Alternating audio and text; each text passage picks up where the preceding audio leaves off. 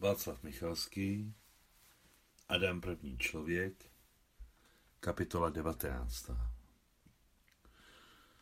Můj děda Adam, babuk a teta Nusia se usídlili tady, na břehu strouhy mezi horami a mořem ještě před válkou. Teta Kláva a teta Moťa se k nám připojili na samém začátku války. A moje máma, moje sestra a já jsme sem také přijeli před válkou. O podrobnostech našeho přesídlení z Taganrogu jsem se dozvěděl až v mladém věku, když se stalo, co se stalo, a máma mi byla vynucena toho spoustu vyprávět, i když útržkovitě ze spoustou vynechávání a nedořečenostmi. Například zjistil jsem, že jsem se narodil v sedmém měsíci a máma tenkrát měla tříletou Lenku, kterou porodila v šestnácti, a to znamená, že mě v devatenácti. Když jsem se narodil, moje máma zůstala fakticky vdova. To mi pak vyprávěly pohádky, že otec byl pohřešovaný ve válce. A já si představoval země, ve kterých mohl po válce být můj otec, který byl pohřešovaný, to jest, neměl možnost dát o sobě zprávu. Tajně jsem psal otci dopisy a zakopával je pod strom, jelikož je nebylo stejně kam posílat. A přijet sem, do našeho kraje mezi horami a mořem, poradil mému dědovi Adamovi sám Franc, který dlouho před válkou pobýval ať už v Rostově nebo Taganrogu. Přesně nevím, kdy a kde se oni s dědou potkali, ale vím, že Franc řekl, přijďte ke mně, u mě neřeší, kdo je Rus, Polák, Řek a tak. U nás si místní mezi sebou rozumí, i když rozdělení je všude. Nejednou jsem od dědy slyšel tenhle citát, ale nechápal jsem smysl, hlavně ten o místních a rozdělení. Teď to je obecně známé, že tenkrát byl z jedné strany pořádek a z druhé byla na všechno dispozice, včetně počtu občanů, kteří by měli být zavření z té či oblasti, města a rajonu. Můj děda Adam přijel do Dagestánu nejdříve sám a když se usadil, přestěhoval babůk a tetu Nusiu. Nevím, v jakém roce to bylo. Známe jen to, že Lenka byla již dávno na světě a já ještě ne. A taky je známo, že tenkrát pro nás Taganrogu bylo dobré všechno. Bydleli jsme v závodním bytě ve velkém domě. Můj otec, i když ještě nedokončil dálkový institut, již pracoval jako inženýr a vysel na tabuli cti. Dnes není úplně jasné, co je to tabule cti, ale tenkrát to o mnohem vypovídalo. Pak jsem zjistil, že můj děda Adam dlouho před revolucí v roce 1917 jednou pracoval jako řidič mechanik u velitele stavby železniční cesty Port Petrovsk Temirchan Šura. Tato železnice funguje dosud a vede od moře do hor. Dědovi platili 150 rublů měsíčně ve zlatě, ale nepřijel jsem kvůli penězům, ale protože doufal, že najde stopy svého otce, kterého stejně jako já svého neznal. Matka mého dědy, jejíž jméno také neznám, se nějak podřekla, že otec jejího syna Adama sloužil jako důstojník v Temirchanšuru. Toto její prořeknutí zcela stačilo mému dědovi Adamovi, aby potom hledal stopy svého otce v Dagestánu. Stopy nenašel, ale náš osud se utvořil, jak se utvořil, a my se uchytili, kde se uchytili. Moje máma, Zinajda Stěpanovna, uměla zvučně vyprávět s velkým emocionálním nasazením. Ale ten den se mnou mluvila téměř bez intonace a tak skoupě, jako by nevyprávěla o sobě, ale o někom cizím, kterého znala mlhavě. Táhlo mi na devatenáct, s odřenýma ušima jsem dokončil střední školu, lépe řečeno jednu ze škol, ze kterých mě oficiálně čtyřikrát vyučovali, a pracoval jsem jako betonář v továrně na železobetonové konstrukce. Ve škole jsem se učil tak špatně, že o žádném institutu nemohla být ani řeč. Šel jsem rovnou pracovat a očekával povolávací rozkaz do sovětské armády. Pracoval jsem na směny. Jednou, když jsem se vrátil domů po noční směně, a doma jsem už nezastihl ani mámu, ani otčíma, kteří odešli do svých prací, ani svého nevlastního bratra Volodu, kterého máma po cestě do práce odvedla do školky, sedl jsem si, že si dám čaj, poněvadž již od rána bylo vedro. Předtím, než jsem si sedl k čaji, jsem zakryl okna bytu prošívanými dekami, rozeslal si starou deku na podlaze ve velkém pokoji a hodil na ní polštář, zkrátka připravil jsem se k zaslouženému odpočinku. V našem dvoupokojovém bytě začala být tma. Jen v kuchyni, jejíž okno vedlo na západ, a navíc ještě nebylo přímé slunce, vládlo jemné denní světlo strany, kde byl stín. Takový královský komfort jako voda, kanalizace, parní topení, koupelna nebo třeba sprchu jsme v bytě neměli. Jak v zimě, tak v létě byl veškerý komfort umístěn na dvoře. Dřevěný záchodek z jeho levé strany bylo příslušenství M a z pravé žet. Hydrant v rohu dvora, který se proslavil v okolí tím, že v něm byl vždycky dobrý tlak vody, což bylo v našem městě neobvyklé. E, mimochodem, po čaji se mi chtěl jít hydrantu s kouskem jídla a jak se patří se před spánkem umít. Chtěl jsem, ale chytla mě Lenora, tak jsem se rozhodl umít se na večer, jakmile se probudím. Již jsem usínal, když do chodby spadla pošta. Ve vchodových dveřích do bytu jsme měli prořezanou mezeru, která byla překrytá kouskem gumy. Poštačka přizvedla gumu přibitou ke dveřím a házela nám do škvíry poštu. Uslyšel jsem, jak pošta spadla. Spadla dvakrát, takže to nebyly jedny noviny, ale ještě něco dalšího. Všechno jsem to slyšel, ale nemohl se přemoci a usnul.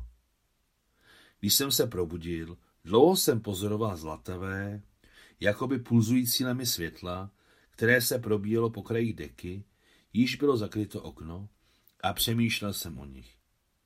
Nemohu říct si, že jsem o nich přemýšlel jako o něčem nejasném, ale myslel jsem na ně jako na živé tvory, které jsem jakoby oživil, když jsem na okno pověsil deku a tím způsobem stvořil tyto zlatavé živé lemy světla. Ale vždyť na noc pohasnou, zamyslel jsem se zpočátku lhostejně a potom velmi úzkostlivě. Pohasnou? Pohasnou. A začalo mi být těch lemů slunečního světla tak líto, jako by spolu s nimi jednou a provždy odešla i část mého života. Samozřejmě odešla, a jak jinak? Všechno vyklouzává, vše hasne, všechno mizí. Cítil jsem to ostře již dávno, od jedenácti a možná od dvanácti.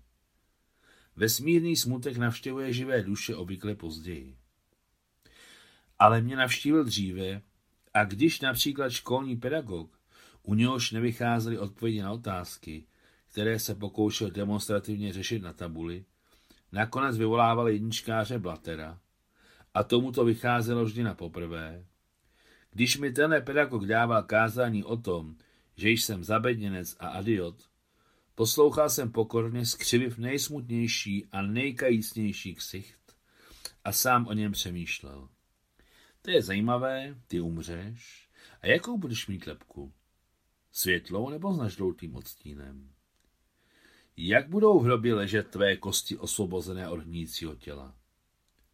A co mi mohl vysvětlit, jak ke mně mohl proniknout můj nešťastný učitel?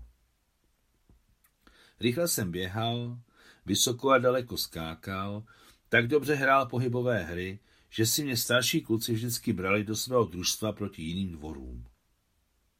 Všechno to samo sebou přispívalo k tomu, že na ulici jsem byl uznávaný člověk.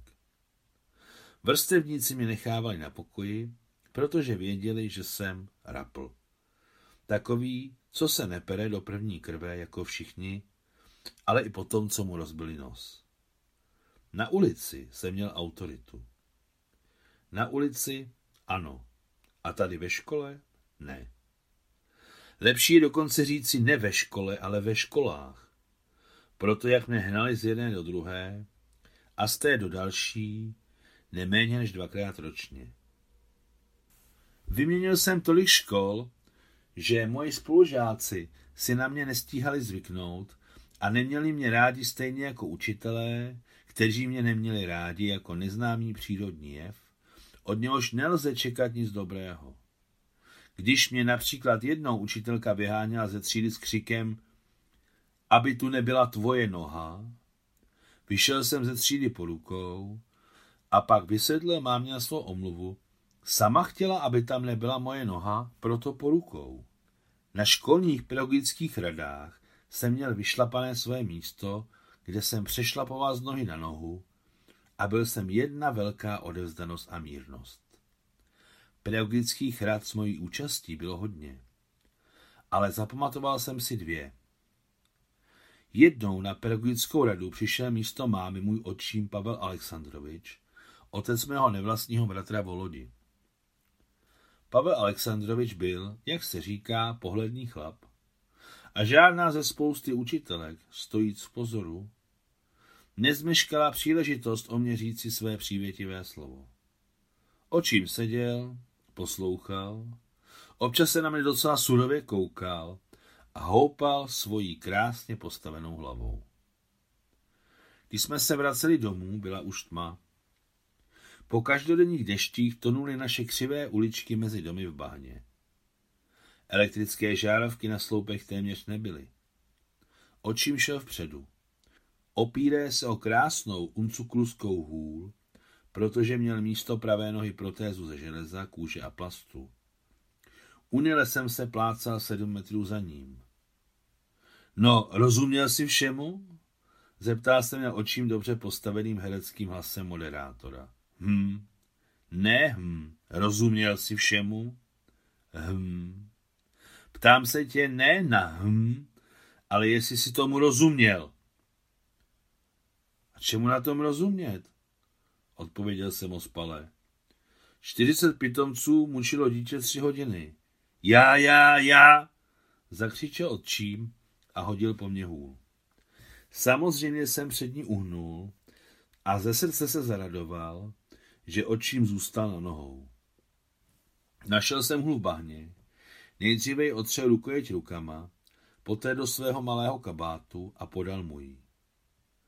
No ty jsi indián, vzdychl smířlivě odčím, když si ode mne bral hůl. Dá jsme šli mlčky. Druhá pedagogická rada byla v úplně jiné škole. Opět jsem stál v rohu a také mě pranířovali. Šlo o vzácnou věc. V takzvaných pedagogických čteních o mne měl minister školství RSFSR celý odstavec. Řekněme, že v jednom městě žije zvláštní chlapec, který nejlepší školu v republice osobně odsunul v úspěšnosti na 4%. Tento chlapec má ve čtvrtletí 11 čtyřek. Ze všech předmětů, kromě tělocviku. Moje máma seděla, obličej v dlaních. Já jsem měl v očích slzy, i když stejně jsem koutkem oka sledoval nějakého brouka podobného Švábovi, který lezl nahoru po vysokém okenním skle. Sledoval jsem ho a přemýšlel, jestli stihne dolézt na vrch okna nebo ne. Než moje třídní učitelka dokončí vášnivou řeč. Brouček dolezl a učitelka mě stále pranířovala a pranířovala. Po čtvrté třídě jsem bydlel u matky a můj děda Adam, teta Newsy a teta Moťa se přestěhovali do Nalčiku. Babuk už tenkrát umřela a veselá zelenooká teta Kláva někam zmizela. Kam? Neměl jsem ponětí. Věděl jsem jen, že je živá, zdravá, ale nikoli s námi, níbrž někde samostatně. Možná s tím pánem, který dělal monokly. Nevím. Tyto podrobnosti mě nezajímaly, i když jsem měl tu klávu rád skoro jako druhé mé babičky. Ale moudrost je krutá. Sejde z očí, sejde z mysli. Já se i dříve, když jsem bydlel trvalé u dědy na břehu Strouhy, často motal u mámy ve městě, abych bydlel, jak říkávala, v úplné rodině. Ale jak jsme se pořád prali s mojí starší sestrou Lenkou, i děla společného života obvykle netrvala dlouho a já opět mizel k dědovi.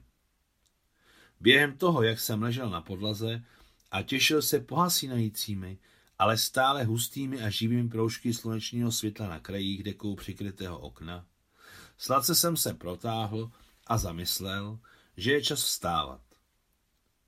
Brzy přijde máma z práce a přivede ze školy bratra Voloďu. Sestra Lena odjela se svým institutem na pole sbírat úrodu a odčím byl v horách na služební cestě. Protáhl jsem se ještě jednou a hned si vzpomněl na padlou poštu. Vstal jsem a sundal deku z jednoho okna. Místnost se naplnila světlem. Sundal jsem deku z druhého okna a světla bylo mnohem více. Hrozně moc. A já šel sebrat z podlahy poštu, abych si ji prohlédl za neutrálního denního světla. Konec 19. kapitoly.